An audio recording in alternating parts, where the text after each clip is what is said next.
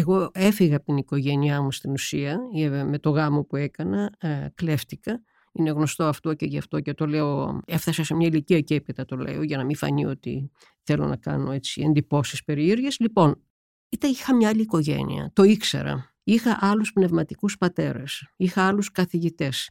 Και όλα αυτά μέσα στην ατυχία του να ζει σε μια δικτατορία, που δεν είναι ότι καλύτερο φυσικά και μάλιστα στρατιωτική δικτατορία. Έτσι δεν είναι πολιτική, δεν ήταν στον μεταξά, ήταν στρατιωτική δικτατορία.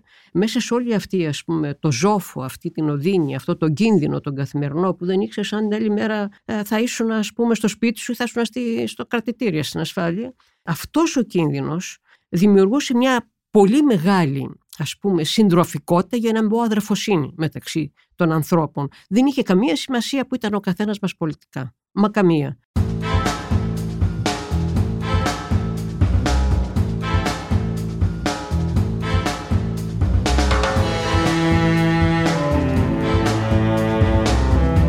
Είμαι η Κωνσταντίνα Βούλχαρη και είναι ένα επεισόδιο της σειράς «Τέχνης και αντίσταση σε σκοτεινούς καιρούς». Για να μην χάνετε κανένα επεισόδιο της σειράς, ακολουθήστε μας στο Spotify, Google και Apple Podcasts. Είναι τα podcast της Lifeo.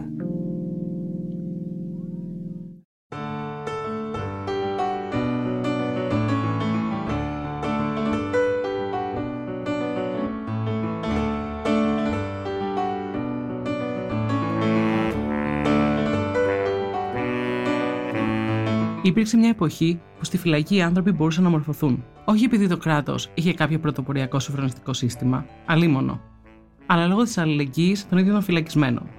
Μεταξύ των πολιτικών κρατουμένων ήταν πολλοί διανοούμενοι και συγγραφείς, οι οποίοι συνέβαλαν στη μόρφωση των ανθρώπων που ένιωθαν την ανάγκη να μάθουν γραφή και ανάγνωση. Η μόρφωση, η επαφή με τον πολιτισμό θεωρούνταν σημαντική για την εξέλιξη των ανθρώπων που ήθελαν να φτιάξουν ένα καλύτερο κόσμο. Είμαστε στην ταραγμένη δεκαετία του 60 και ο Θωμάς Κοροβίνης θυμάται το Μάιο του 1963.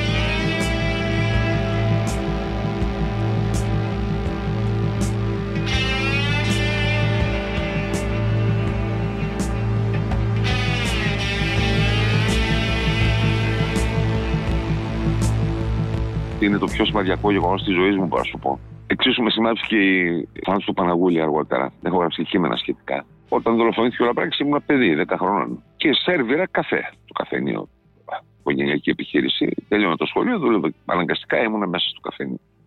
Η έγραψε η εφημερίδα του δολοφονήθηκε ο Λαπράκη. Αστάτωση. Ένα κοινό του καφενείου, η πελατεία ήταν αγρότες, ψαράδες. Και από κανένας μορφωμένος που παραθέριζε, κανένας δικηγόρος, ήταν ο Κουβακάλη, ας πούμε, διευθυντής τραπέζι, φίλος του Καβαδία, του ποιητή, που τον γνώριζα. Δημοκρατικοί άνθρωποι όμως, όχι. Οι οποίοι μουρμούριζαν, κάτι λέγανε, κάτι άκουγα. Και, και παίρνω την εφημερίδα, όπως ήταν, και πάω σε ένα, δεν ήξερα τι να τους λέω, σκοτώσαν αυτόν τον άνθρωπο. Πώς τον σκότωσαν, πώς τόλμησαν. Έκανε μεγάλη εντύπωση ένα παιδί 10 χρονών και άρχισε να κλαίει ο άνθρωπος για το λαμπράκι. Αυτό, έστω και αν ήμασταν μικρά παιδιά, τότε μας σημάδεψε, διότι έκτοτε και μες στην και μετά και αργότερα και μέχρι σήμερα είναι η πιο βαριά σκιά στην ε, Θεσσαλονίκη και τη μεταπολεμική μέχρι τώρα. Η Άλκη Ζέη, σε ένα ντοκιμαντέρ της ΕΡΤ, μίλησε για όταν έγραψε το καπλάνι της Βιτρίνας. Το πρώτο βιβλίο είναι το καπλάνι της Βιτρίνας, που το έγραψα όταν, ήμουνα, όταν ζούσα στη Μόσχα. Και ακριβώς με την ε, λαχτάρα που είχαμε της Ελλάδας όταν μέναμε εκεί. Όλες οι αναμνήσεις ερχόντανε πάρα πολύ ζωντανές και πάρα πολύ συγκινητικές. Και έγραψα το καπλάνι. Έτυχε εκείνη την εποχή να περάσει το 1900 στις αρχές, το τέλειωσε στις αρχές του 1963 και πέρασε από τη Μόσχα μια ομάδα βουλευτών και αντιπρόσωποι της ΕΔΑ και είχε περάσει ο Δημήτρης ο Δεσποτίδης που ήμασταν φίλοι από τα παιδικά μας χρόνια, από την ΕΠΟΝ μαζί, ο Πέτρος της ΕΠΟΝ όπως τον λέγαμε και του έδωσε το χειρόγραφο. Μετά είχα πολύ καιρό να μάθω νέα του και όπως του συνήθιζε ο Δεσποτίδης δεν απαντούσε και όταν ήρθα στην Ελλάδα το Σεπτέμβριο του 1964, είδα το καπλάνι τυπωμένο που μόλις είχε βγει. Την εποχή αυτή, ο Γιώργος Εφέρης παίρνει Νόμπελ. Ο ποιητής Γιώργος Εφέρης κερδίζει μια μεγάλη τιμή για την σύγχρονη ελληνική λογοτεχνία κατακτών το βραβείο Νόμπελ λογοτεχνίας, το οποίο αποτελεί την μεγαλύτερα τιμητική διάκριση στον κόσμο. Απλός και ήρεμος ο βραβευτής ποιητής δέχεται στη βιβλιοθήκη του τα συγχαρητήρια των φίλων του υφίσταται τις αναρρύθμιτες ερωτήσεις των δημοσιογράφων και με τον ακαδημαϊκό λογοτέχνη Ηλία Βενέζη επισφραγίζει την νίκη με ένα ποτήρι σαμπάνιας.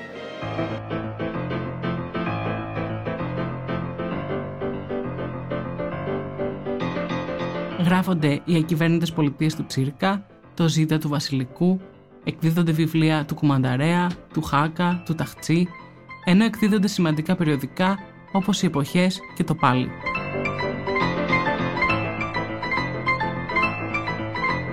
Εποχές σκληρές, εποχές ταραγμένες. Κι όμως οι λογοτέχνες είναι παρόντες στα σημαντικά γεγονότα.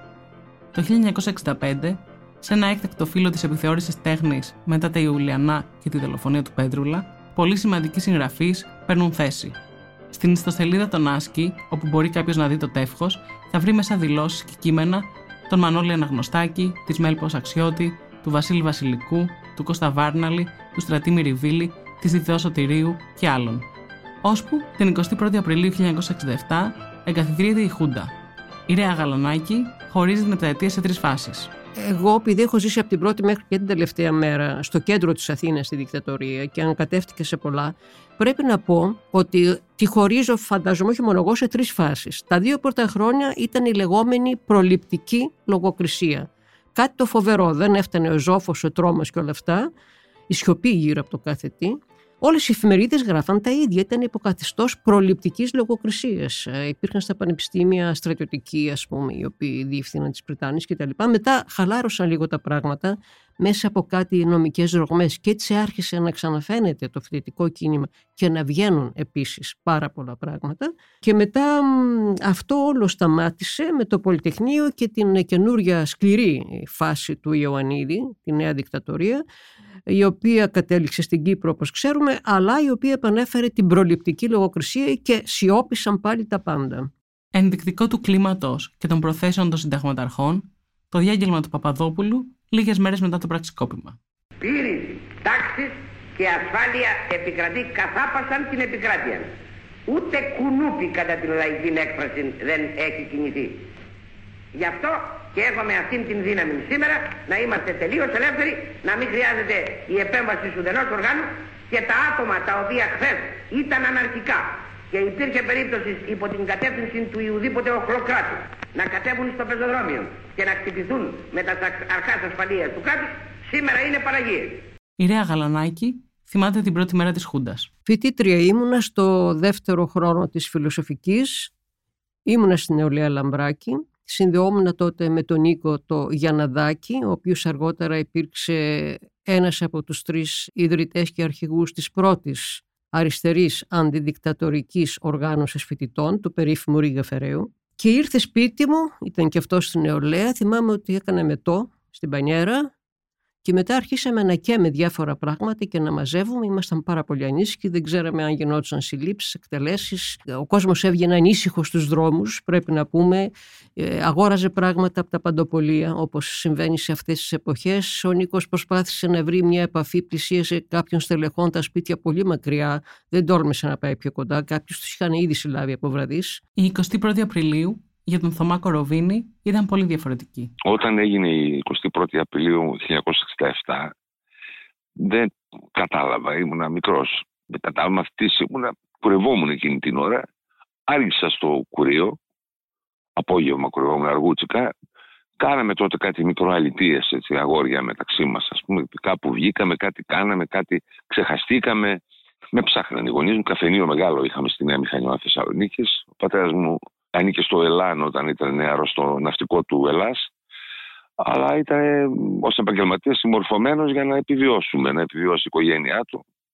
Είχαμε χαρακτηριστικά που είχε το Βασιλιά σε φωτογραφία ψηλά τον νεαρό Κωνσταντίνο και του έλεγα: Βγάλει τον αυτόν από εδώ. Χτίασαν τι του έχεις με το ζόρι, θα έχουμε αυτόν από πάνω μας. Και μου είπε: Θα μας κλείσουν το μαγαζί, δεν γίνονται αυτά τα πράγματα. Όταν γύρισα στο σπίτι αργά, ήταν ορίονταν ο άνθρωπος. Πού γύριζε αυτό το παιδί τώρα, 14 χρονών, δεν μπορούσα να το δικαιολογήσω καλά-καλά, αλλά δεν είχα καταλάβει κιόλας την επικινδυνότητα του πράγματος. Α πούμε, ήταν όλα σκοτεινά έξω. Γύρισε ο θεκά σε μια μικρή επαρχιακή κομμόπολη, παραθαλάσσια, με κόσμο βέβαια. Είχαμε 3.500-4.000, δεν ήταν χωριουδάκι, αλλά ήταν επίφοβο. Ούτε κατάλαβα στον δρόμο χωροφύλακη κτλ.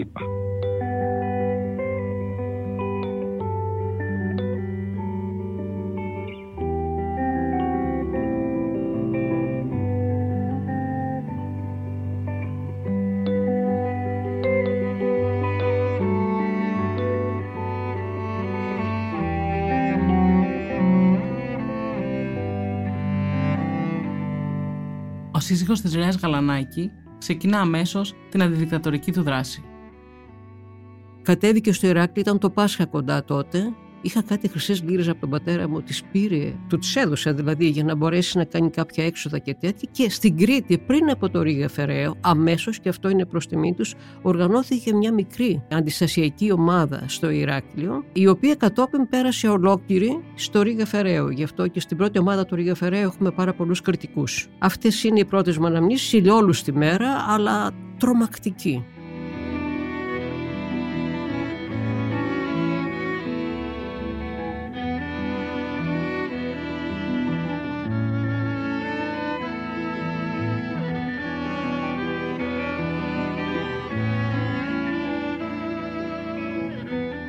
Τον Μάιο του 1967 επιβάλλεται λογοκρισία. Απαγορεύονται βιβλία ξένων και Ελλήνων συγγραφέων, βιβλία εκμάθησης της ρωσικής γλώσσας, ενώ λογοκρίνονται και οι εφημερίδες. Ο Δημήτρης Μαρονίτης, για τη στάση του οποίου στα χρόνια της δικτατορίας θα μιλήσουν και η Ρεά Γαλανάκη και ο Θωμάς Κοροβίνης, σε μια συνέντευξή του στην ΕΡΤ μίλησε για το βασικό πρόβλημα της Χούντας. Όταν δυσκολεύουν οι καιροί, και η δικτατορία ήταν ένας τέτοιος δύσκολος καιρός, η πολιτική δοκιμάζει τον πολιτισμό, ο πολιτισμός δοκιμάζει την πολιτική. Όταν οι καιροί είναι πιο άνετοι, οι δύο αυτοί έτσι εταίροι μοιάζει να παίρνουν διαζύγιο, οι πολιτικοί κάνουν τη δουλειά τους και οι πολιτιστικοί τη δική τους δουλειά και ο ένας κατηγορεί τον άλλο. Μια ακόμη έτσι γενική σκέψη. Ε, δεν ξέρω τι καταλαβαίνει ο κόσμος όταν γίνεται λόγος για πολιτική. Κάτι καταλαβαίνει. Αλλά είμαι βέβαιος σχεδόν ότι δεν συνεννοούμαστε πολύ καλά όταν μιλάμε για πολιτισμό. Ο καθένας άλλα πράγματα έχει στο νου του. Ε, θα έλεγα και αυτό έχει αποδειχτεί και στα χρόνια της δικτατορίας και εδώ μέσα έχει αποδειχτεί ότι ο πολιτισμός καμιά φορά είναι σαν φυσαρμόνικα που ανοίγει και κλείνει ανάλογα με το τι μουσική παίζει. Η παρεξήγηση όταν μιλάμε για πολιτισμό είναι ότι αναφερόμαστε, ας το πω έτσι, στα έργα του πολιτισμού μονάχα. Σε βιβλία που σχετίζονται με την επιστήμη και τα γράμματα, σε οικαστικά έργα, σε μουσικά έργα κτλ. Η δικτατορία απέδειξε ότι ο πολιτισμός είναι κυρίως ανθρώπινη συμπεριφορά και τα έργα τα άλλα έχουν φυσικά τη δική τους αξία αλλά η δοκιμασία του πολιτισμού πιστεύω στους δύσκολους καιρούς ελέγχεται στην ίδια την ανθρώπινη συμπεριφορά. Ως αντίδραση στη δικτατορία, οι συγγραφείς αποφασίζουν να σταματήσουν να εκδίδουν βιβλία. Η σιωπή τους θα κρατήσει περίπου δύο χρόνια. Darkness, my old friend. I've come to talk with you again. Because a vision softly creeping left its seeds while I was sleeping. And the vision that was planted in my brain still remains within the sound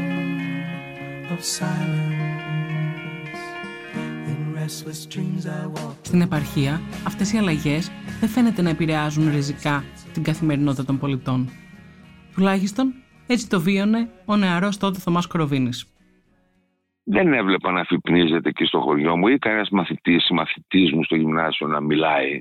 Δεν καταλαβαίνουμε και πολύ πολύ. Αυτό που μπορούσα να μάθω, το πιο δημοκρατικό πράγμα μέχρι να μπω στο πανεπιστήμιο το 1972, ήταν από την εφημερίδα Μακεδονία. Ο κόσμος ήταν χωρισμένος στη Μακεδονία και Βορράς. Θυμάμαι έναν χασάπι, συνδεόμενο με την κόρη του που ήταν συμμαθήτριά μου αγαπημένη, που μου είπε μια μέρα πήγε να πάει σε εφημερίδα και λέω Μακεδονία, Μακεδονία να πάρει πατέρα σου λέει. Θα πάει βορρά. Τι Μακεδονία, κομμουνιστική. Φυσικά δεν ήταν. Του Βελίδη ήταν η εφημερίδα. Ήταν όμως το βήμα, ας πούμε, που έπαιζε ένα ρόλο. Οι πιο δημοκρατικοί περνάνε, δεν μπορούσε να πάει σε τίποτα άλλο, δεν υπήρχε και τίποτα άλλο. Η Ρέα Γαλανάκη ασφικτιά με τη λογοκρισία. Πήγαινα επίσης ας πούμε στην ε, Εθνική Βιβλιοθήκη, ήταν ακόμα εδώ στην ε, Πανεπιστημίου, αυτό το ωραίο κτίριο, μπαίναμε για να ζητήσουμε βιβλία. Υπήρχαν κατάλογοι απαγορευμένων και σε εφημερίδες ε, και σε περιοδικά και σε βιβλία. Δεν μπορούσες. Μου λέγανε ότι αυτό δυστυχώς έχει αποσυρθεί, απαγορεύεται. Έτσι. Και επίσης έκλεισαν. Δηλαδή, νομίζω ότι θυμάμαι ένα εκδοτικό οίκο που έκλεισε. Ήταν και λογικό γιατί ήταν της αριστεράς ο εκδοτικός οίκος, το θεμέλιο και ξανά άνοιξε μετά από την, ε, αφού τέλειωσε η δικτατορία και όσο για τις εφημερίδες Είναι απίστευτο. Τα πρώτα δύο χρόνια έγραφαν όλες τα ίδια. Από αυτές ε, τις εφημερίδες που υπήρχαν πριν τη δικτατορία, άλλες ε, εθελούσια έκλεισαν και άλλες αποφάσισαν να συνεχίσουν. Αλλά τα δύο πρώτα χρόνια έγραφαν όλες τα ίδια. Την ίδια στιγμή, ο Θωμάς Κοροβίνης ασφικτιά με την αυστηρότητα στο σχολείο. Αυτό που μας ταμπάρισε στο πετσί μας και στην ψυχή μας αυτή τη γενιά των, από το 50 και ίσως αργότερα 53, 54, 55 και ήμασταν στο σχολείο ήταν η υπερβολική αυστηρότητα βασιλικότερη του βασιλέου στη συμπεριφορά των δασκάλων μας, των καθηγητών μας στο Λύκειο. Και καθώς πήγα στο Λύκειο του, το 5ο Γυμνάσιο Θεσσαλονίκης, περίφημο γιατί βγήκαν Σαββόπολοι, Βέλτσι, όλοι αυτοί από εκεί μέσα και σχεδόν κάθε μαθητής που φοιτούσες σε εκείνο το σχολείο, ήταν το καλύτερο δημόσιο της Θεσσαλονίκης, περνούσες στο πανεπιστήμιο, είχε τα πιο δύσκολα χρόνια να εισαχθείς σε κάποια σχολή. Ε, αυτό συνοδεύονταν με μια αυστηρότητα απεχθέστατη και πάρα πολύ καταπιεστική γενικότερα αγωγή των εκπαιδευτικών προς τα μας. Δηλαδή το κούρεμα στα μαλλιά, η καμπάνα που ήταν μόδα τότε στα αγόρια που μας την κόψανε κάποτε. Θυμάμαι, κάναμε σκασιακό για σινεμά για να δούμε ένα φιλμάκι σε κάποιο κινηματογράφο κεντρικό και γινόταν χαμός, ας πούμε, από κυνηγητό και από αποβολές και από. Κόψανε την καμπάνα και την κάνανε σορτσάκι. Δεν μπορούσε να κυκλοφορήσεις. Η αυστηρότητα των γονέων ήταν παράλληλη. Δεν υπήρχε λόγος να φάμε τόσο πολύ καταπίεση. Είναι στίγματα, διότι τώρα, όταν πια οριμάσαμε και γερνάμε, και το λέω, λένε δεν τρέχει τίποτα ορισμένοι μου. Λένε για μας όμως τρέχει, γιατί μπορεί ένας άνθρωπος να κάνει έναν αγώνα για την υπέρβασή του και να το ξεπεράσει, ωστόσο αυτά τα τσιβιά μένουν. Η Άλκη Ζέη και ο Γιώργος Σεβαστίκογλου φεύγουν στο Παρίσι μαζί με τα παιδιά τους. Το καπλάνι της βιτρίνας λογοκρίνεται, αλλά στη Γαλλία γίνεται αφορμή να ενδιαφερθεί ο κόσμος για τη δικτατορία στην Ελλάδα. Στην αρχή που εκδόθηκε το καπλάνι της βιτρίνας ήταν ένα παράξενο βιβλίο που δεν έμπαινε και τόσο εύκολα μέσα στα σπίτια να το δώσουν στα παιδιά γιατί μιλούσε για τη δικτατορία και έλεγαν ίσως ότι τι γυρεύουν τα παιδιά τώρα να ανακατεύονται με αυτές τις ιστορίες που είναι ιστορίες για μεγάλους. Όταν όμως έγινε το 67 η δικτατορία και τα παιδιά τη ζήσανε μέσα στα ίδια τους σπίτια, δηλαδή όταν πήγαν και πιάσαν τους γονείς τους και τα ξύπνησαν τη νύχτα, όταν πήγαιναν στα σχολεία και έβλεπαν τους δασκάλους τους να μην έρχονται στο μάθημα γιατί είχαν συλληφθεί, τότε το καπλάι της βιτρίνας άρχισε να κυκλοφορεί πάρα πολύ, ώσπου το απογόρευσαν και το έβαλαν στη μαύρη λίστα. Στο εξωτερικό πάλι, και θα αναφέρω πάλι τη Γαλλία γιατί εκεί έζησα πολλά χρόνια, τα παιδιά κάπως με την ε, δικτατορία που είχε γίνει το 67 είχαν μάθει ορισμένα πράγματα για δικτατορία. Διάβαζαν και το βιβλίο που έλεγε για τη δικτατορία του 36 και άρχισαν από φορμή τη δικτατορία του 36 να ενδιαφέρονται πολύ και για τη δικτατορία του 67. Ας πούμε τα παιδιά μου που πήγαιναν στη Γαλλία στο σχολείο τα ρώταγαν, ε, μάθαιναν λεπτομέρειες, ε, τι συμβαίνει στην Ελλάδα. Και όταν διάβαζαν το βιβλίο ε, φαινόταν σαν να ξέρουν κάτι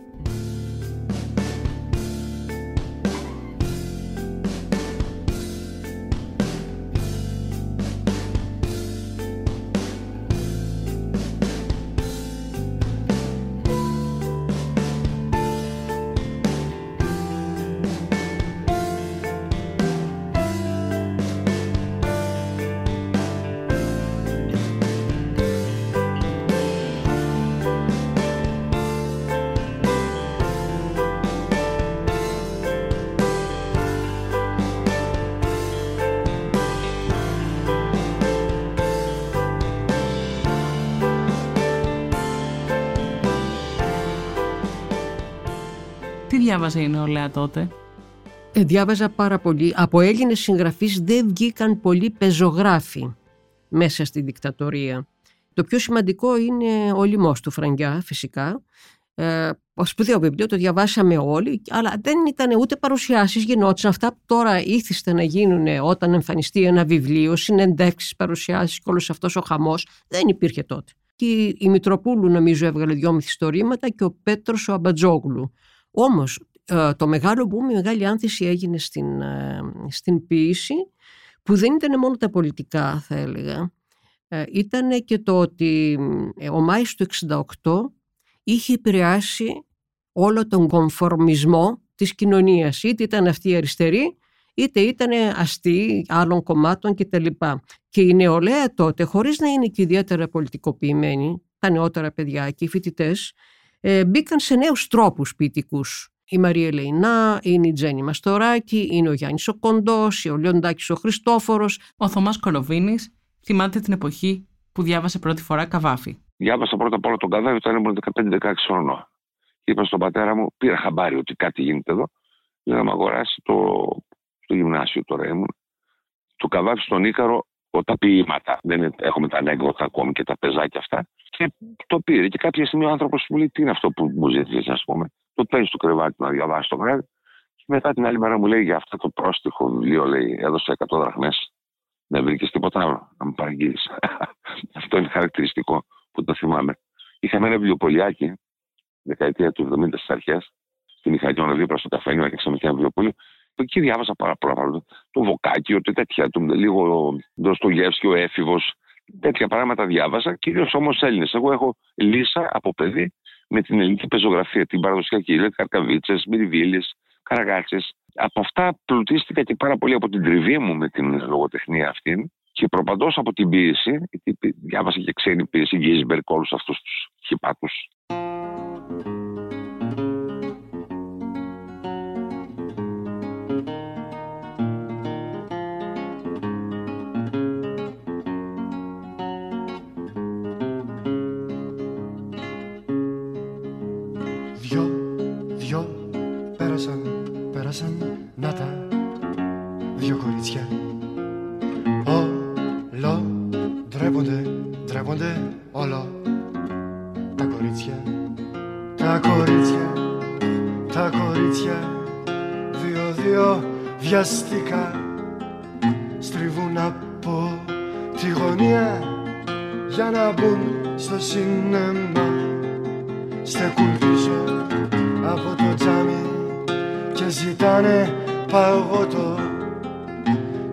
κορίτσια που έχουν γίνει δεκατέσσερα χρονών σε λευκόματα Η Ρέα Γαλανάκη δεν πατούσε στο πανεπιστήμιο παρά μόνο για να δώσει εξετάσεις. Βρήκε όμως ελπίδα στις ανθρώπινες σχέσεις.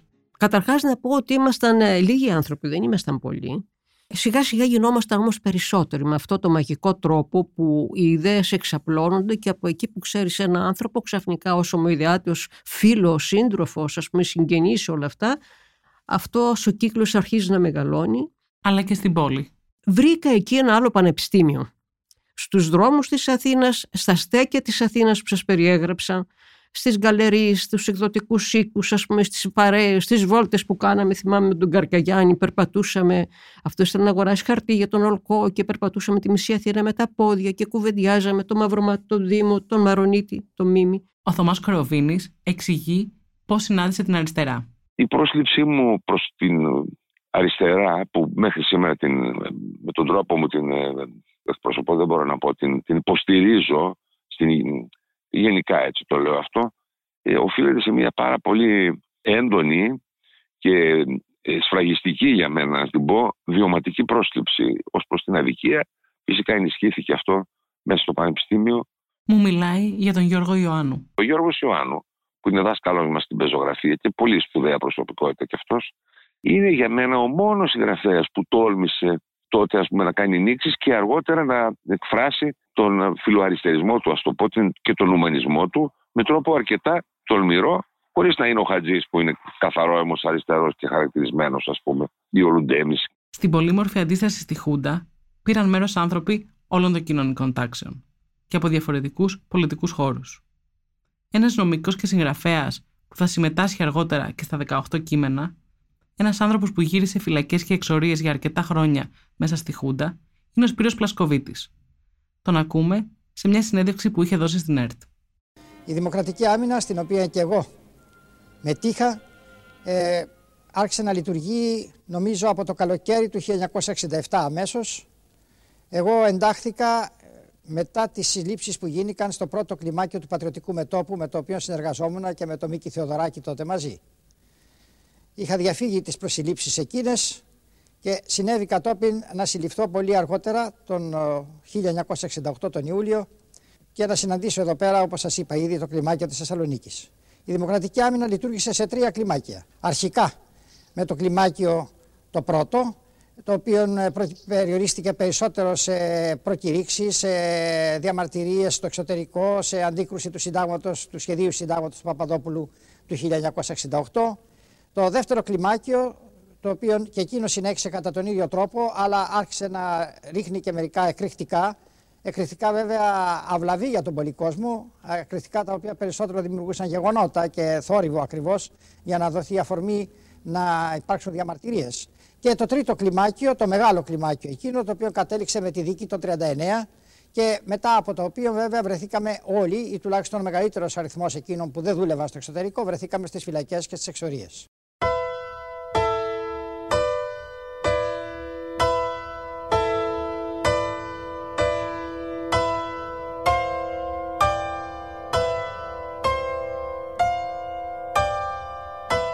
Ο Νίκος Γιαναδάκη, ο άνδρας της Ρέας Γαλανάκη, συλλαμβάνεται μαζί με άλλα μέλη της οργάνωσης Ρίγα Φεραίος. Πιάσανε τον Νίκο σε στημένο ραντεβού, με απειλή περιστρόφου μάλιστα, στο τέρμα της Ασκληπιού, όπως έμαθα εκ των υστέρων, και βέβαια ήρθαν και από το σπίτι μου και με μαζέψαν. Και μένα τότε ήταν και ένας άλλος σύντροφος μέσα, ο Κώστας ο Καριωτάκης. Αυτός ήταν κεντρός, αλλά συμμετείχε στο Ρίγα, γιατί υπήρχε η αντίληψη να είναι, ας πούμε, με τοπικό ο Ρίγα, να μην είναι μόνο αριστερή, και έτσι έπρεπε. Και έμεινε στη φυλακή, ο καημένος πέθανε λίγο μετά, αφού βγήκε λίγο μετά.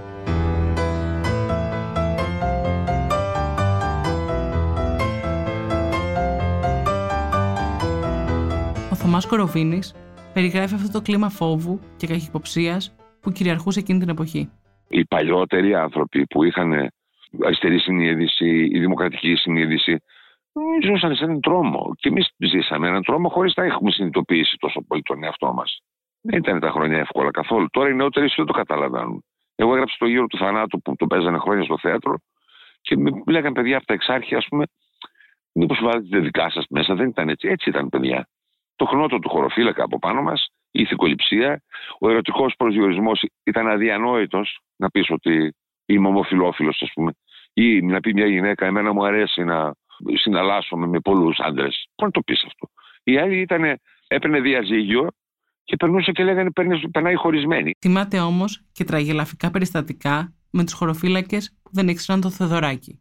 Επειδή ο μέσος λαϊκός χωροφύλακας, γιατί οι χωροφύλακες δεν είναι άνθρωποι που ξέρουν τι συμβαίνει ούτε με το τραγούδι, ούτε με το σινεμά, ούτε με... Τους έλεγαν μόνο κυνηγήστε αυτούς ή παρακολουθήστε ή κάντε. Μπορεί να ακούγε στον επιτάφιο του Μίκη, ας πούμε, σε ένα υπόγειο. Από την χωροφύλακα αυτό έγινε συγκεκριμένα. Είχα έναν φίλο εκεί στο χωριό μου, με και ακούγαμε. Και ακούγαμε τον επιτάφιο και ο χωροφύλακας έλεγε: Πω, πω τι καταπληκτικός βυθικός, τι ωραία μπουζούκια είναι αυτά. Δεν ξέραμε. Μου συνέβη αργότερα και στο στρατό, στη Μητυλίνη αυτό να βάλω τον επιτάφιο σε έναν κριτικό λοχαγό μου, ο οποίος ήθελε να τη σπάσει τον διοικητή και ο διοικητής αντισταγματάκη μπήκε και είπε: Είστε καταπληκτικοί. Ακούω τα πιο ωραία τραγούδια. Μας κυνηγούσαν ακόμη το 1977.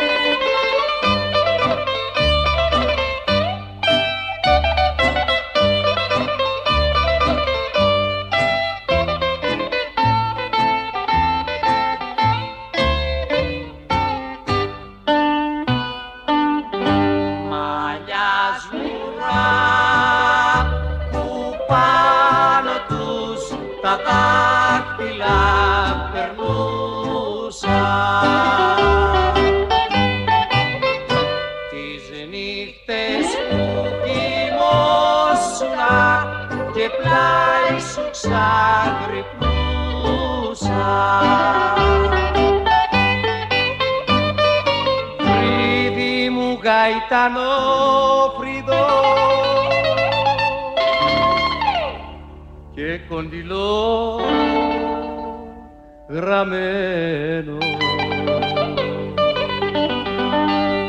κάμαρα που το βλέμμα μου κουρνιάζα να πάμε Παρόλο το κλίμα φόβου όμως, η Ρέα Γλανάκη μιλάει και για τη συντροφικότητα. Εγώ έφυγα από την οικογένειά μου στην ουσία, με το γάμο που έκανα, ε, κλέφτηκα. Είναι γνωστό αυτό και γι' αυτό και το λέω, έφτασα σε μια ηλικία και έπειτα το λέω, για να μην φανεί ότι θέλω να κάνω έτσι εντυπώσεις. Λοιπόν, είτε είχα μια άλλη οικογένεια, το ήξερα. Είχα άλλους πνευματικούς πατέρες, είχα άλλους καθηγητές. Και όλα αυτά μέσα στην ατυχία του να ζει σε μια δικτατορία, που δεν είναι ότι καλύτερο φυσικά και μάλιστα στρατιωτική δικτατορία. Έτσι, δεν είναι πολιτική, δεν ήταν στον μεταξά, ήταν στρατιωτική δικτατορία. Μέσα σε όλη αυτή, ας πούμε, το ζόφο, αυτή την οδύνη, αυτό το κίνδυνο τον καθημερινό που δεν ήξερε αν την άλλη μέρα ε, θα ήσουν ας πούμε στο σπίτι σου ή θα ήσουν στο κρατητήριο στην ασφάλεια. Αυτός ο κίνδυνος δημιουργούσε μια πολύ μεγάλη ας πούμε συντροφικότητα για να μπω αδερφοσύνη μεταξύ των ανθρώπων. Δεν είχε καμία σημασία που ήταν ο καθένας μας πολιτικά. Μα καμία. Βεβαίως, οι άνθρωποι οι οποίοι πιο πολύ συμμετείχαμε είμαστε άνθρωποι, ας πούμε, από την αριστερά, πρέπει να το πούμε αυτό, και άνθρωποι φωτισμένοι και ακόμη και από τη δεξιά.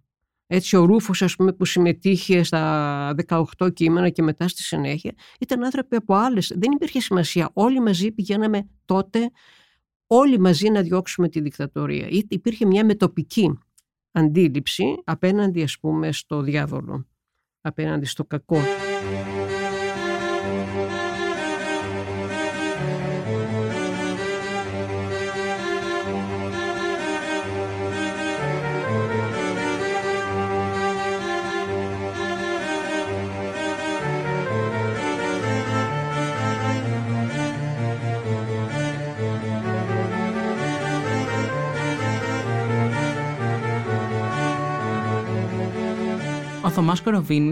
Θωμάς το βιβλιοπωλείο του Μανώλη Αναγνωστάκη στη Θεσσαλονίκη.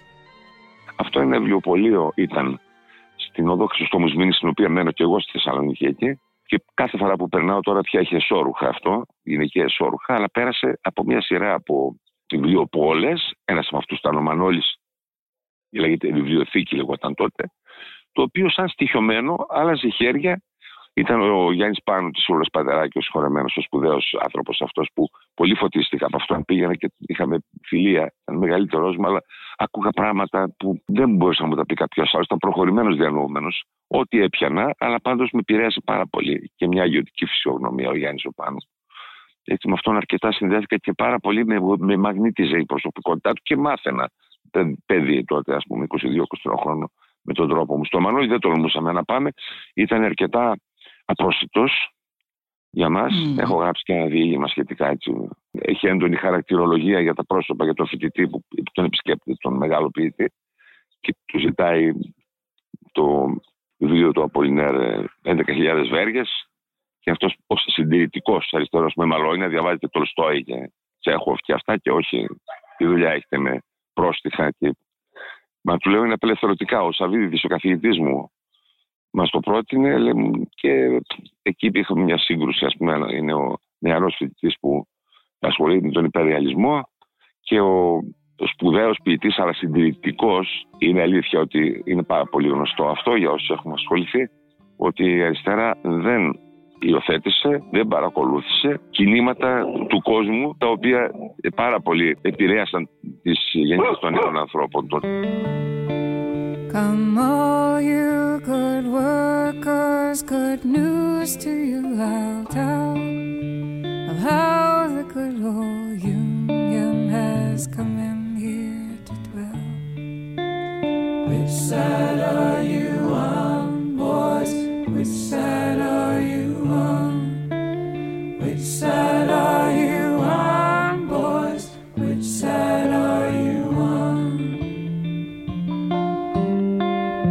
φυλακές, πολλές φορές τα βιβλία είναι συντροφιά. Ο Μανώλης Αναγνωστάκης, σε μία από τις λίγες φορές που έδωσε συνέντευξη στην τηλεόραση, είχε πει. Μια ήταν τα πρώτα χρόνια της κατοχής, το 41-42, που δεν υπήρχε τίποτα. Υπήρχε. Και ανακάλυψα βιβλία και διάβαζα συνέχεια. Συνέχεια. Διάβαζα την ημέρα, πέντε βιβλία την ημέρα. Συνέχεια διάβαζα. Και μετά, όταν μπήκα φυλακή, το 49, 48-49. Καταδικασμένος σε θάνατο. Ναι, καλά μετά, έχει τέλος πάντων. Επειδή ήμουν ο μόνος μέσα στην ακτίνα μου που ήξερα γαλλικά, ο μόνος που ήξερα γαλλικά, α, μου φέραν βιβλία γαλλικά και διάβαζα. Και τότε διάβασα για πρώτη φορά τόσο πολύ. Όλα τα χρόνια που πέρασαν μετά, ως τώρα, δεν έχω διαβάσει τίποτα. Ε, Τι Δεν δεν έχω διαβάσει τίποτα, ειλικρινά το λέω. Δεν έχω διαβάσει πολλά πράγματα. Ελάχιστα από εδώ που έχει σκόρπια. Σκόρπια πράγματα έχω διαβάσει. Δεν, δεν θεωρώ τον εαυτό μορφωμένο ή καλλιεργημένο ή, ή ειδικευμένο σε κάτι. Δεν το θεωρώ ειδικευμένο σε κάτι.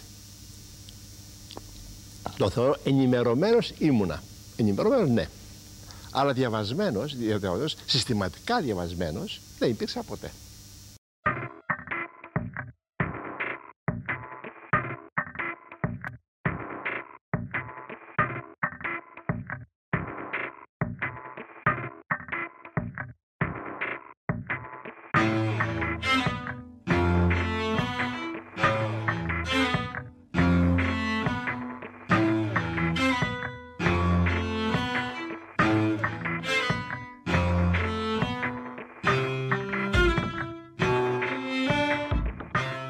Πρώτη δίκη του Ρίου Αφεραίου γίνεται το Νοέμβρη του 1968. Να πω ένα περιστατικό από τη δίκη του Νίκου του Γιανναδάκη. Ε, είχε έρθει δικηγόρος του, ένας λαμπρός δικηγόρος, ο Χριστόφορος Αργυρόπουλος, πολύ νέος τότε, είναι πασίγνωστος ας πούμε και σήμερα ακόμα. Το 68 μιλάμε, είχε έρθει. Όχι μόνο δεν πήρε χρήματα, αλλά όταν άκουσε τις προτάσεις του Βασιλικού Επίτροπου εις αθάνατο εις για παλικαράκια ας πούμε 20-22 χρονών, Βουρκωμένος βγήκε από την αίθουσα γιατί ήταν η πρώτη φορά που μετά το 52 ξαναέμπαιναν αυτές οι ποινές μετά την κατάργηση της θανατικής ποινής ουσιαστικά ξανακουγόντουσαν σε στρατοδικεία αυτές οι λέξεις, η θάνατο ας πούμε. Ήταν κάτι το φοβερό, έφυγε ο άνθρωπος δακρυσμένος, τον ευγνωμονώ. Οι κρατούμενοι προσπαθούν να συνεχίσουν τον αντιδικτατορικό αγώνα ακόμα και μέσα από τη φυλακή. Ο Παύλος Ζάνας, σε μια συνέντευξή του στην ΕΡΤ, είχε περιγράψει το κλίμα τότε στον Κορυδαλό. Προσπαθούσαμε δηλαδή να συνεχίσουμε τον αγώνα με αυτόν τον τρόπο μέσα από τους ανθρώπους με τους οποίους μπορούσαμε να έχουμε κάποια επαφή. Αισθάνεσαι περίεργα μέσα στη φυλακή. Από τη μια μεριά μπαίνεις σε έναν τρόπο ζωής ο οποίος είναι από μια άποψη άνετος. Δεν έχεις να φροντίσεις για τίποτα. Το φαγητό σου έρχεται, τις φροντίδες όλες τις έχουν οι συγγενείς σου έξω από τη φυλακή. Εκείνοι πρέπει να σου βρουν τα πράγματα που ίσως χρειαστείς. Εκείνοι πρέπει να επιζήσουν και επιζούν πολύ πιο δύσκολα από ότι επιζείς εσύ μέσα σε αυτή την παρέα με την οποία στο κάτω-κάτω σε συνδέουν κοινοί αγώνες και κοινές αντιλήψεις. Το πρόβλημα είναι πώς μπορείς να καλύψεις αυτόν τον χρόνο τον οποίο έχεις μέσα. Ο Σπύρος Πλασκοβίτης είχε διηγηθεί μια ιστορία για τον Απολέοντα και τον Hemingway στις φυλακές της Αίγινας. Ε, μια φορά γινόταν μια ευνίδια έρευνα στα Κελιάκη, είχε έρθει ένας καινούριος αρχιφύλακας που θυμάμαι τον έλεγαμε λόγω του κασκέτου που φορούσε, τον είχαμε πει ο Ναπολέον. Είπε λοιπόν ότι ξέρετε ότι εδώ πέρα υπάρχει εικόνα και τα λοιπά πρέπει να κατεβεί από τους τοίχους. Και τότε τα παιδιά βέβαια ζωγραφίζαν, έκαναν διάφορες απόπειρες ζωγραφικής για να περάσει η ώρα.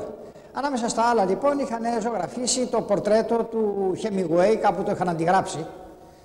Ε, το είδε αυτό εκεί, αυτός ποιος είναι λέει ο αρχιφύλακας. Κάποιος του είπε, ένας μεγάλος συγγραφέας, Αμερικανός, Χεμιγουέι. Αλλά δεν μπορούσε φυσικά να ξέρει ούτε να καταλάβει τι σήμαινε αυτό το πράγμα. Είδε μόνο ότι είχε γένια και μουστάκια και είπε δεν ξέρω το Αμερικανός και Μιγουέι, είχε Μιγουέι, ε, γένια έχει, μουστάκια έχει, κατεβάστε τον από εκεί, αναρχικός θα είναι. Ο Θωμάς Κοροβίνης θυμάται και αυτός την έντονη σχέση των πολιτικών κρατουμένων με τη λογοτεχνία. Είχα μια φίλη επίσης που πήγαινα στο σπίτι και ε, από εκεί αποκόμισα μια άλλη εμπειρία που τώρα πια είναι σε πολλούς κοινών κτήμα, αυτούς που σχετίστηκαν έτσι με φυλακισμένους της δικτατορίας, ότι άνθρωποι που δεν ήξεραν γραμμάτα, δεν είχαν βγάλει καμιά φορά και λύκειο ακόμη, πολλό δε μάλλον πανεπιστήμιο, μπαίνοντας στη φυλακή, έμαθαν και το μαρξισμό, διαβάσαν και ποίηση και βγήκαν φωτισμένοι από ένα πείσμα. Αυτό ανάγκασε και πολλούς συντηρητικούς και δεξιούς να παραδεχθούν τους κομμουνιστές που μέσα στην φυλακή είχαν το, το γυνάτι και το πείσμα και την όρεξη και την πρόθεση να μορφωθούν για να προχωρήσουν την κοινωνία ένα βήμα παρακάτω. Γνώρισα κάποιους τέτοιους ανθρώπους τότε. Η Ρέα Γαλανάκη Μιλάει για την οργάνωση μέσα στις φυλακές. Στις φυλακές οι άνθρωποι μεταξύ τους οργανώνονται κρυφά από τις ε, διευθύνσεις των φυλακών. Πάντα υπάρχει μια ιεραρχία, υπάρχει μια διοίκηση για να μπορεί ας πούμε και να διεκπαιρεώνονται μεταξύ τους υποθέσεις. Λοιπόν, στο Κορυδαλό τότε έβγαινε μια χειρόγραφη εφημερίδα η οποία έβγαινε σε μερικά πούμε, αντίτυπα και μοιραζόταν ανάμεσα στους κρατούμενους ε, να τη διαβάζουν με τη σειρά τους κτλ. Να υπάρχει μια ενημέρωση. Ένα από αυτά τα τεύχη με πρωτοβουλία του Νίκου του Γιαναδάκη και του Λευτέρη του Τσίλογλου αφιερώθηκε στον Σεφέρη τον οποίον λάτρευαν. Ε, σημειώνω ότι ο Νίκος Γιαναδάκη αργότερα ως διευθυντής της Βικελαίας Δημοτικής Βιβλιοθήκης Ηρακλείου πήρε, φρόντισε και μπόρεσε να έχει από τη Μαρό Σεφέρη όλη τη βιβλιοθήκη του Σεφέρη, η οποία είναι, α πούμε, σε περίβλεπτη θέση ακόμη κάτω στη Δημοτική Βιβλιοθήκη του Ηρακλείου. Λοιπόν, διακίνησαν ένα χειρόγραφο, το έχω δει εγώ αυτό με τα μάτια μου, αφιέρωμα στο Σεφέρι, έφτασε μέχρι τα χέρια του Σεφέρι και ο οποίος τους έστειλε, δεν θυμάμαι τώρα ακριβώς τι, τους έστειλε ένα τσιμπούκι, τους έστειλε ένα στυλό, κάτι τους έστειλε ως δώρο για να δείξει τη συγκίνηση του. Μπόρεσε ας πούμε να μπει μέσα στις φυλακές αυτό ως ανταπόκριση και ευχαριστώ του Σεφέρι. Δεν θυμάμαι ακριβώς πότε βγήκε το αφιέρωμα. Μήπως η Μαρό τους έστειλε, ε, γιατί ίσως είχε πεθάνει ο Σεφέρης όταν βγήκε το αφιέρωμα. Έτσι, ο Σεφέρης πέθανε αρκετά νωρίς. Πάντως έφτασε εκ μέρους του Σεφέρη ένα αντικείμενο δικό του ως ανταπόδοση.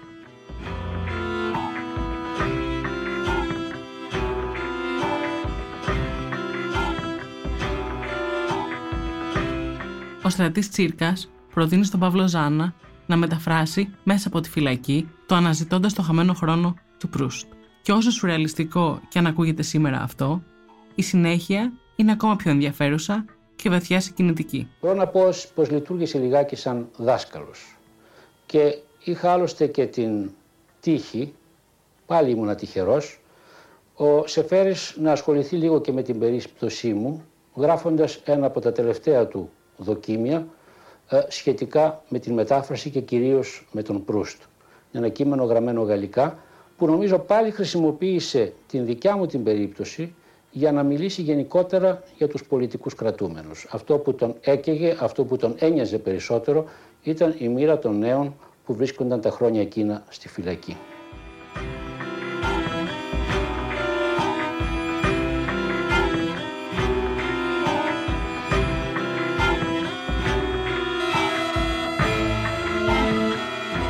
Το Μάρτιο του 1969, ο Γιώργος Εφέρης κάνει στο BBC μια δήλωση κατά της Χούντας και σπάει με αυτόν τον τρόπο τη δίχρονη σιωπή των Ελλήνων λογοτεχνών. Ακούμε ένα απόσπασμα. Πλήνω δύο χρόνια που μας έχει επιβληθεί ένα καθεστώς όλος διόλου αντίθετο με τα ιδεώδη για τα οποία πολέμησε ο κόσμος μας και τόσο περίλαμπρα ο λαός μας στον τελευταίο παγκόσμιο πόλεμο. Είναι μια κατάσταση υποχρεωτικής νάρκης όπου όσες πνευματικές αξίες κατορθώσαμε να κρατήσουμε ζωντανές με πόνους και με κόπους πάνε και αυτές να καταποντιστούν μέσα στα ελώδη κάμενα νερά. Η Άννα Λόντου, κόρη της Μαρός, της συντρόφου του Γιώργου Σαφέρη, σε ένα ντοκιμαντέρ στην ΕΡΤ είχε μιλήσει για εκείνη τη μέρα. Μετά που έκανε τη δήλωση ήταν πολύ ευχαριστημένος όμως σαν ανακουφισμένος. Ίσως το σκεπτόταν πολύ και όταν έγινε του έφυγε αυτό το άγχος. Πήρε τη μάνα μου, αγκαζέ που περπατούσαν πάντοτε και της λέει τώρα θα πάμε να κάτσουμε στο ε, Τζόναρς και θα δούμε, θα περνάνε όλοι οι φίλοι και οι γνωστοί, ποιος θα μας χαιρετήσει και ποιος δεν θα μας χαιρετήσει καθόλου. Θα μας και, και πήγαν και καθίσανε και πραγματικά μου είπε η μητέρα μου, περάσανε μερικοί και κάνανε πως δεν μας βλέπανε. Πολύ, ε, όχι, μερικοί. Άλλοι κάθισαν μαζί μας και τέλος πάντων πολλοί το συνεχάρηκαν. Μετά την άρση της προληπτικής λογοκρισίας, τα πράγματα κάπως αλλάζουν. Καταρχήν, βγαίνουν τα 18 κείμενα, ένα συλλογικό τόμο κειμένων που εκδόθηκε στο κέντρο, τον ιστορικό εκδοτικό οίκο της Νανάς Καλιανέση, τον Ιούλιο του 1970. Ο Δημήτρης Μαρονίτης είχε πει: Τα 18 κείμενα παίζουν την εποχή εκείνη έναν απίστευτα έτσι, καταλητικό ρόλο διαβάζονται και βγαίνουν σε αλλεπάλληλες εκδόσεις. Ακολουθούν τα νέα κείμενα και η τελευταία ε, εκδήλωση έτσι, της ομάδας αυτής είναι το περιοδικό συνέχεια που βγάζει 8 τεύχη και που σταματούν με την ε, κατάρρευση του Παπαδόπουλου και την ανάδειξη του Ιωαννίδη. Ένα μικρό σχόλιο για αυτή την εκδοτική δουλειά, για να μην φλιαρούμε, είναι ότι θα έλεγα ότι είναι μια δουλειά συνεργατική, μια δουλειά αλληλεγγύης πνευματικών ανθρώπων, συμμαχική σχεδόν, που δεν ανήκουν ακριβώς στον ίδιο χώρο. Υπάρχουν αντιδικτατορικοί συντηρητικής προέλευσης, υπάρχουν αντιδικτατορικοί περισσότερο κεντρώοι και αμυγός αριστεροί. Νομίζω ότι η δοκιμή αυτή που έγινε την εποχή εκείνη για συνεργασία και αλληλεγγύη των πνευματικών ανθρώπων απέδωσε.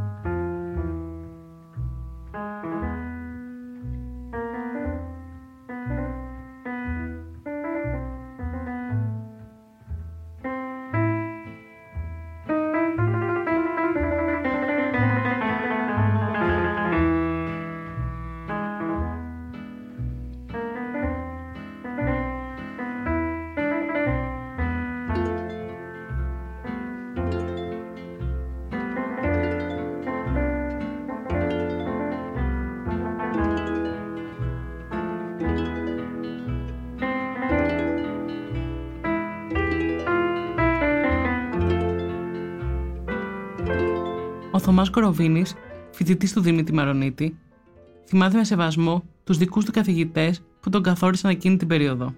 Κάποιες προσωπικότητες σημαντικές, οι οποίες ήταν επικαθοριστικές γενικότερα μέσα στον χώρο του πολιτισμού, λίγο πριν το τέλος και αμέσως μετά τη δικτατορία. Είχαμε την τύχη, η σειρά η δική μου στην φιλοσοφική σχολή, να διδαχθεί από αυτούς και όσοι από εμάς συσχετιστήκαμε και περισσότερο, δηλαδή κάναμε και παρέα, ας πούμε, γιατί βγαίναμε και έξω σε ταβέρνες για παράδειγμα, ή είχαμε μια προσωπική σχέση, βγήκαν πάρα πολύ ωφελημένοι γιατί ο καθένας είχε ένα ιδιαίτερο άστρο. Ήταν μεγάλες προσωπικότητες. Δηλαδή είναι ο, ο Μαρονίτης, ο, ο Σαββίδης, η Άλκη Κυριακηδουνέστο, η Έμνηστη, ο Ανδρώνικος, ο Νίκος Χουμουζιάδη, ο Μάριο Βίτη.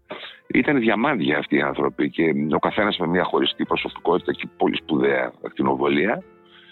Ε, αυτά μας επηρέασαν και από εκεί η σχέση μου με τον Μαρονίτη αργότερα όταν έγινε καθηγητής μας, που υπήρξε και μια στενή προσωπική σχέση έξω από τα, τα έδρανα, ας πούμε, από τη μαθητεία, ε, με επηρέασε αναδρομικά. Η Ρέα Γαλανάκη θυμάται τους δικούς της ανθρώπους.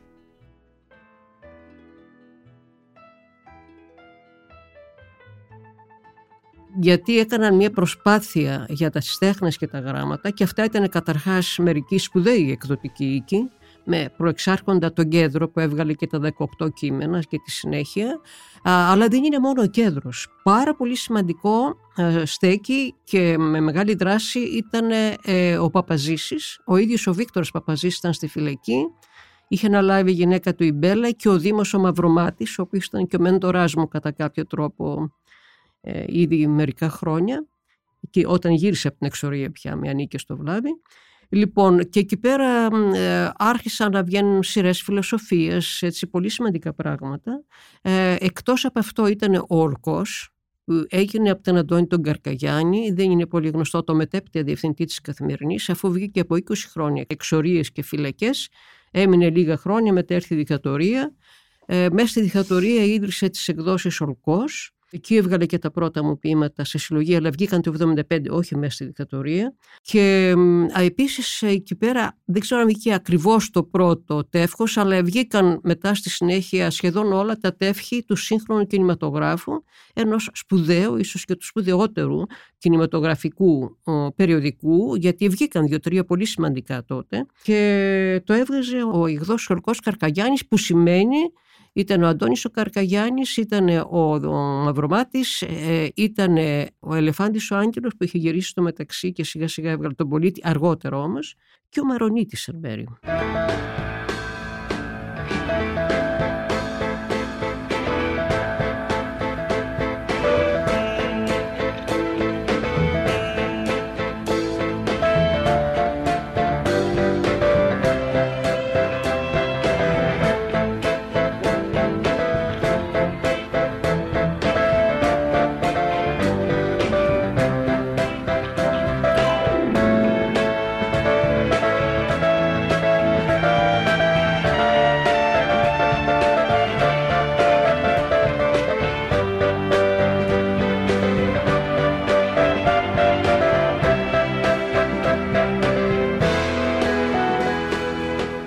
Ο Δημήτρης Μαρονίτης, μαζί με τον Αλέξανδρο Κοτζιά και τον Αλέξανδρο Αργυρίου, θα βγάλουν με τον κέντρο το περιοδικό «Η Συνέχεια» από τον Μάρτι μέχρι τον Οκτώβριο του 1973. Ο Δημήτρης Μαρονίτης θα συλληφθεί με την κυκλοφορία του πρώτου τεύχους, ενώ αργότερα θα συλληφθούν και άλλοι συνεργάτες του περιοδικού. Τα χέρια σου συναδελφέ όταν τα νοικιάζεις Κακό τον εργοδότη σου για άνθρωπο να λογιάζεις.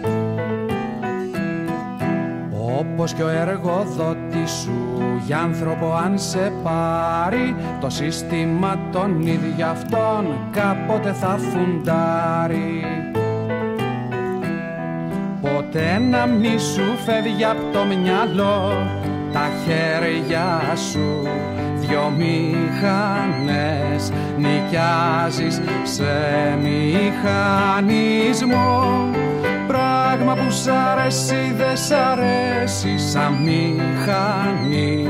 Δεν έχει ανθρωπισμό πολύ δε περισσότερο συναισθηματισμό ένας από τους σημαντικούς εκδοτικούς οίκους που δημιουργήθηκαν μέσα στη δικτατορία και μάλιστα το πρώτο βιβλίο που έβγαλε ήταν το Αντώνιο Γκράμψη, ήταν ο Οδυσσέας του Τίτου Μιλονόπουλου και της Μυρσίνης Ζορμπά, μιας γυναίκας που η συμβολή της στο βιβλίο αλλά και στην ανανεωτική αριστερά ήταν πολύτιμη σε όλη την πορεία της ζωής της.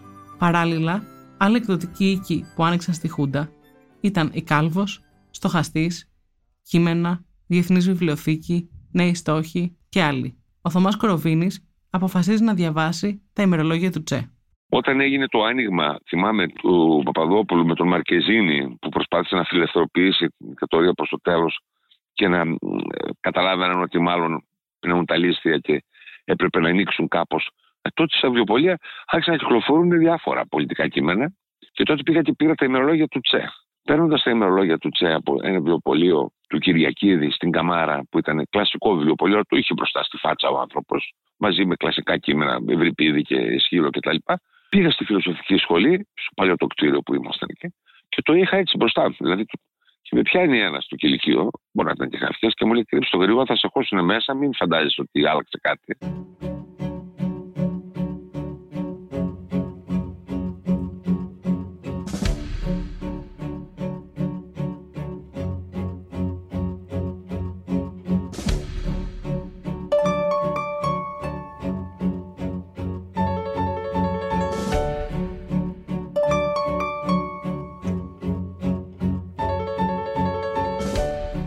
Περιοδικά που βγήκαν τότε άλλαξαν το λογοτεχνικό τοπίο και η επανίδρυση των φοιτητικών συλλόγων άλλαξε την ψυχολογία των φοιτητών που αντιστέκονταν στη Χούντα.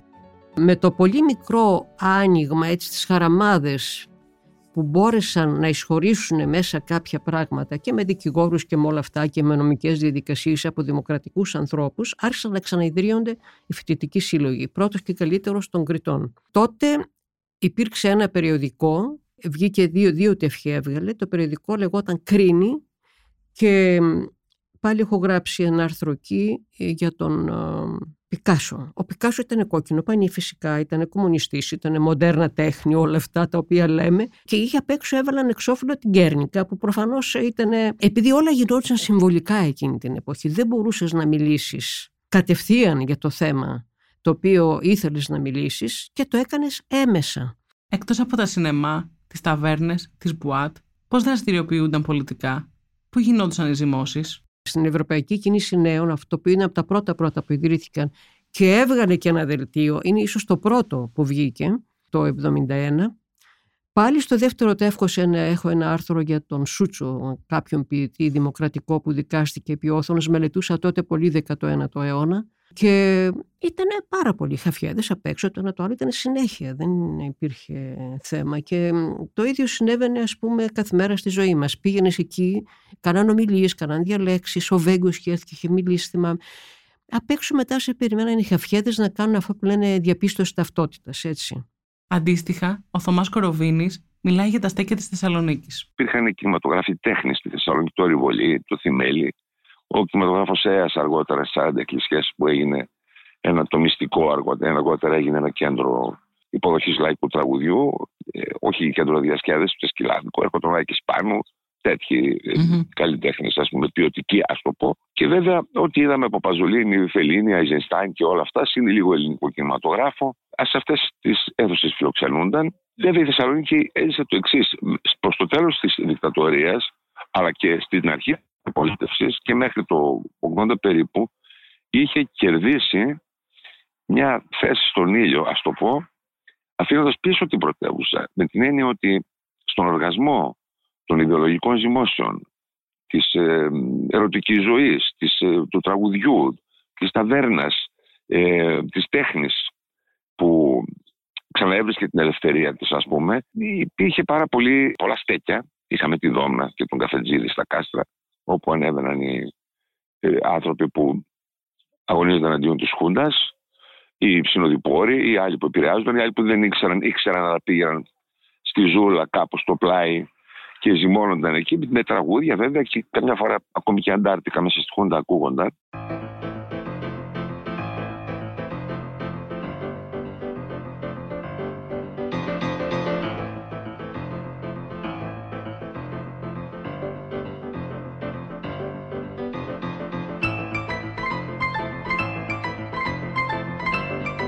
Άλλα μέρη στη Θεσσαλονίκη που λειτουργούσαν ως σημεία συνάντησης και ριζοσπαστικοποίησης με έναν τρόπο ήταν το ΖΜ, ο Κοχλίας, ενώ μέσα στη δικτατορία θα κυκλοφορήσει το περιοδικό Διαγώνιος του Ντίνου Χριστιανόπουλου, ο Εξάντας, του Μάκη Τρικούκη και το Τραμ της Μαρός Καρδάκου, το οποίο έκλεισε και η Χούντα. Ο Θωμάς Κοροβίνης αναφέρεται σε αυτό.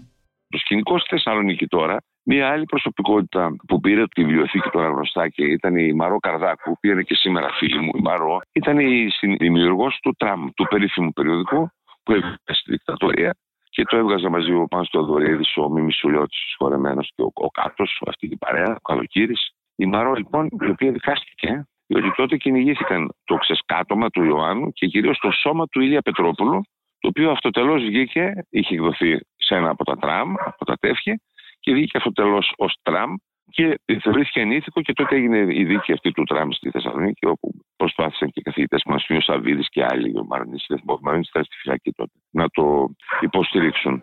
Και εκείνος,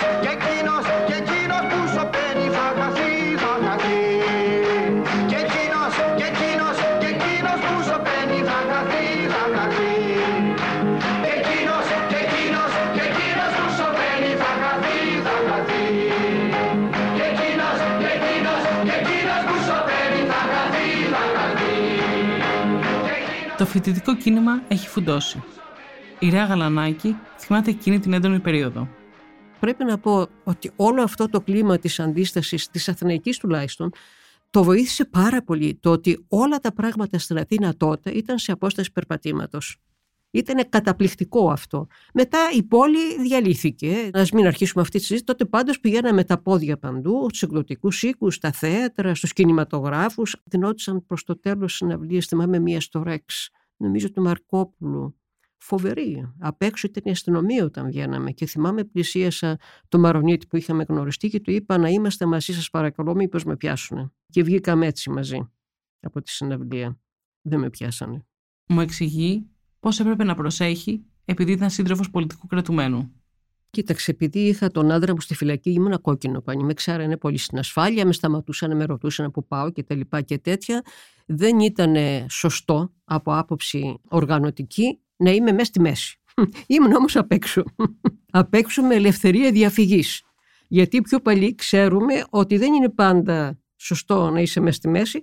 Πρέπει να είσαι να παρακολουθείς και να μπορείς να διαφύγεις. Γιατί; Για να μην βαρύνεις το ίδιο το γεγονός. Για να μην το χαρακτηρίσεις. Γι' αυτό το λόγο ε, αστυνομική ήμουν απ' έξω και στο Πολυτεχνείο ήμουν απ' έξω. Κατέβηκα το ίδιο το βράδυ του Πολυτεχνείου με τέσσερα αγόρια σταματάκιδε. Ο Νικηφόρο από τη δίκη του Ριγαφερίου ήταν ένας από αυτούς που μένανε τότε στην Ιπποκράτη. Πέρασα, τους πήρα, έμενα και εγώ λικαβιτό. Κατεβήκαμε στους δρόμους, πήγαμε στα οδοφράγματα εκεί που καίγανε, υποχωρούσαμε, πήγαμε μπροστά, αναβαν φωτιές κτλ.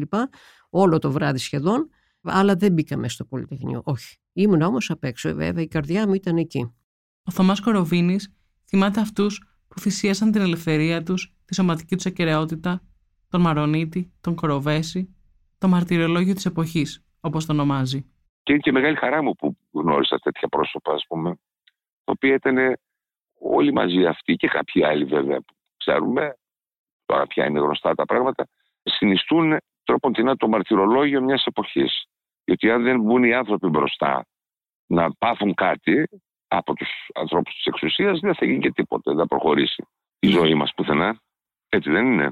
Η μεγαλύτερη συγκέντρωση λαού από την εποχή της απελευθερώσεως, όπως την χαρακτήρισαν οι ξένοι δημοσιογράφοι, πραγματοποιήθηκε μέσα σε ελάχιστο χρονικό διάστημα, όταν γνώστη ότι επιστρέφει στην Ελλάδα ο κύριος Κωνσταντίνος Καραμανλής για να αναλάβει την διακυβέρνηση της χώρας.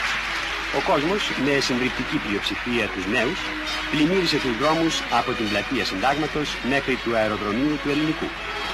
Και με χιλιάδες αυτοκίνητα κατευθύνεται προς το αεροδρόμιο για να υποδεχτεί τον Έλληνα πολιτικό που επέστρεφε στην πατρίδα ύστερα από 11 περίπου χρόνια με αεροπλάνο που έθεσε στη διάθεσή του ο πρόεδρος της Γαλλικής Δημοκρατίας κ. Ζισκάρ Δεστέν.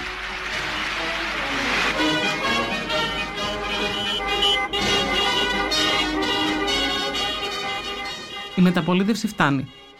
Κόσμος στους δρόμους περιμένει τον Καραμανλή. Η Ρέα Γαλανάκη περιγράφει το κλίμα. Δεν θα ξεχάσω ποτέ ανάμεσα σε άλλα, αλλά με ξέχουσα θέση το βράδυ που είχαμε κατέβει στο Σύνταγμα όλοι. Δεν ξέραμε τι θα συμβεί. Ήταν πολύ πιθανό να ξαναχτυπήσουν. Ε, εντάξει, περιμέναμε τον Καραμαλή, αλλά ήταν στρατιωτική δικτατορία, δεν είχε πέσει. Έτσι. Μπορούσε ξαφνικά να βγουν τα τάγκς πάλι. Ε, αντί των τάγκς, κατέβαιναν μπουλούκια κόσμο από τη Βασιλής Σοφίας, από την Αμαλίας, από τη σταδίου ανέβαινα προς το Σύνταγμα. Εμείς είχαμε πάει από νωρίς νέοι να πιάσουμε στα σίδη. Είχαμε βάλει και ένα πανό έξω από την γαλλική πρεσβεία. Ήμασταν για να μπορούμε να διαφύγουμε και στα στανά στο κολονάκι. Δεν θα ξεχάσω ποτέ ότι μείναμε όλο εκείνο το βράδυ σε ένα πανηγυρικό κλίμα. Είχαν βγει και οι τελευταίοι παράνομοι. Ο Ανδρέας Οκούρκουλα, να πω ένα παράδειγμα, που κρυβόταν μέσα στη δικτατορία του Ιωαννίδη, ήταν και αυτός εκεί. Αγκαλιαζόμαστε, φιλιόμαστε, ήταν κάτι το φοβερό. Και βέβαια περιμέναμε μέχρι που είδαμε το αμάξι, την κούρσα με τον Καραμαλή να φτάνει στην πλατεία συντάγματος. Εκεί πια ηρεμήσαμε. Ο Θωμάς Κοροβίνης αναφέρει μια στιγμή της μεταπολίτευσης και επισημαίνει ότι η αλλαγή δεν γίνεται μόνο θεσμικά, αλλά πρέπει να γίνει και μέσα στην κοινωνία. Όταν σκοτώσαν τον Βαζολίνη και πήρα την εφημερίδα στη Θεσσαλονίκη και είχε πολιτοποιημένο το πτώμα ολοσέλιδο, δεν μπόρεσα να βρω ξανά αυτή τη φωτογραφία. Έχω γράψει και σχετικό κείμενο τώρα στην Οδό Πανώση, τώρα που τρέχει, η αφιέρωμα στον Μπαζολίνη. Γι' αυτό το θέμα γράφω, αυτό ακριβώς που αφηγούμε τώρα. Και το πήγα, συμφοιτήτριά μου και ένας συμφοιτής, αλλά αυτές ήταν τρεις κοπέλες, και είδαν τη φωτογραφία. Είπα, Άμα αυτός που ήταν πούστης, μου λέει. Η άλλη, η οποία ήταν επαναστάτρια, ήταν στην ΣΑΚ. Υπήρχε προκατάληψη και από την αριστερά. Αυτό το ξέρουμε, το έχουν ζήσει και άλλοι στο παρελθόν, παλιότεροι αγωνιστές κτλ. Η δικτατορία τελείωσε. Οι ιδέες που την έφεραν όμως για μένα το κακό είναι ότι αυτές οι ιδέες αρχίσουν να ξαναφαίνονται σε χώρες που θεωρούσε βαθιά πιο δημοκρατικές, όπως είναι η Γαλλία, όπως είναι η Ιταλία, που δεν πέρασε εμφύλιο. Αν και βέβαια εντάξει με τους Γερμανούς, αλλά δεν είχε τη μορφή που είχε στην Ισπανία, στην Ελλάδα, στην Πορτογαλία. Περίμενα σε χώρες που είχαν μια τέτοια ιστορία και μεγάλη ανάπτυξη τη αριστερά της αριστεράς και των σοσιαλιστικών κομμάτων, να μην ξανασυμβεί αυτό το πράγμα.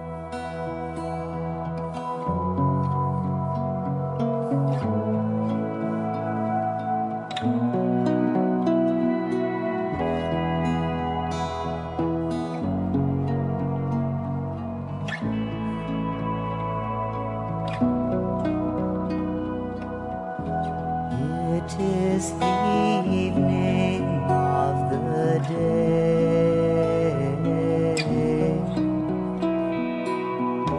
I sit and watch the children play.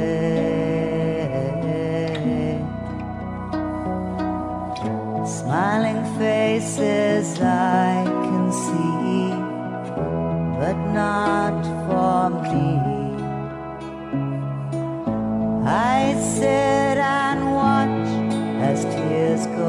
goodbye.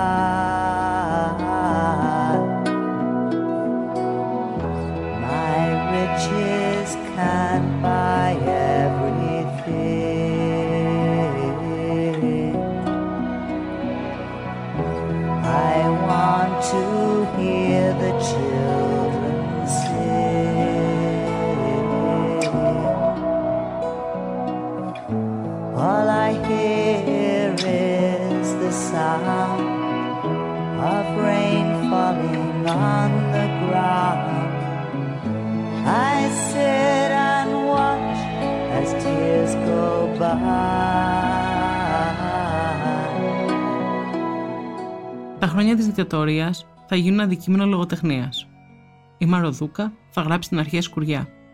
Ο Γιώργος Ιωάννου το «Ο τείχος με τα κάγκελα». Ο Αλέξανδρος Κοτζιάς την «Αντιποίηση αρχής». Η Κοστούλα Μητροπούλου το «Χρονικό των τριών ημερών». Και πολλά άλλα ακόμη βιβλία θα γραφτούν και γράφονται μέχρι και σήμερα. Εκτός όμως από τους λογοτέχνες, βιβλία μαρτυρίες θα γράψουν και άλλοι άνθρωποι.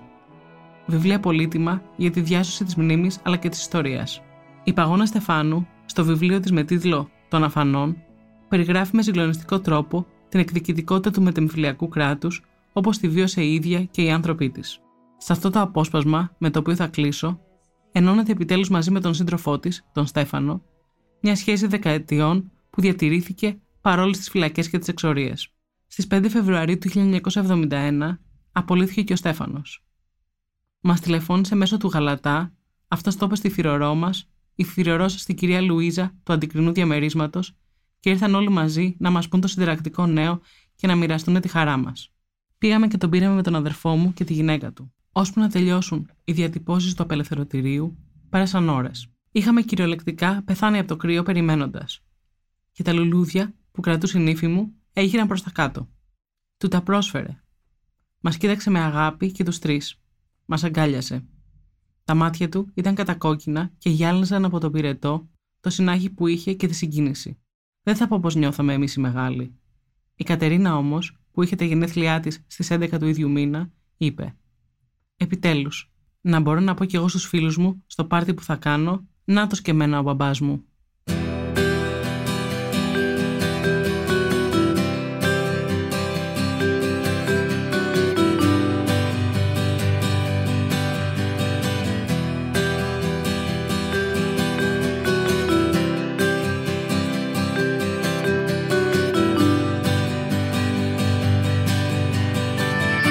Λόγια μου είναι μια γλυκιά προσευχή.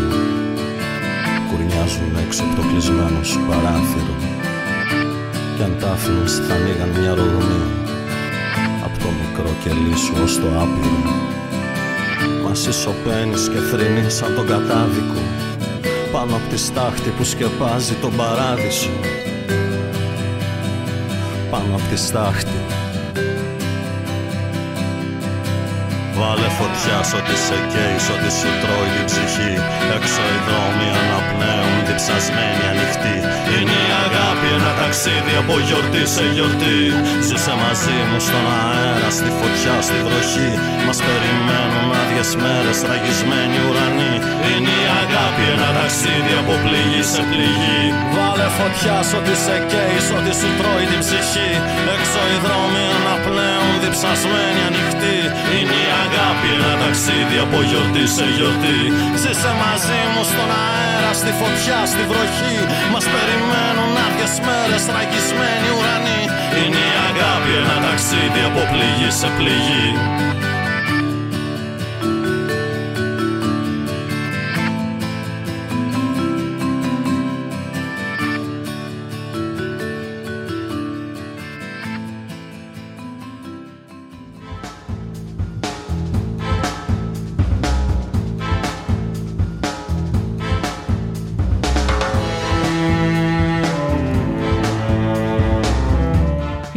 Είμαι η Κωνσταντίνα Βούλγαρη και ακούσατε ένα επεισόδιο της σειράς «Τέχνας και αντίσταση σε σκοτεινούς καιρούς». Στο επόμενο επεισόδιο, τα εικαστικά. Για να μην χάνετε κανένα επεισόδιο της σειράς, ακολουθήστε μας στα Spotify, Google και Apple Podcasts. Ηχοληψία, επεξεργασία και επιμέλεια Γιώργος Ντακοβάνος και Μερόπη Κοκκίνη. Ήταν μια παραγωγή της Lifeo. Είναι τα podcast της Lifeo.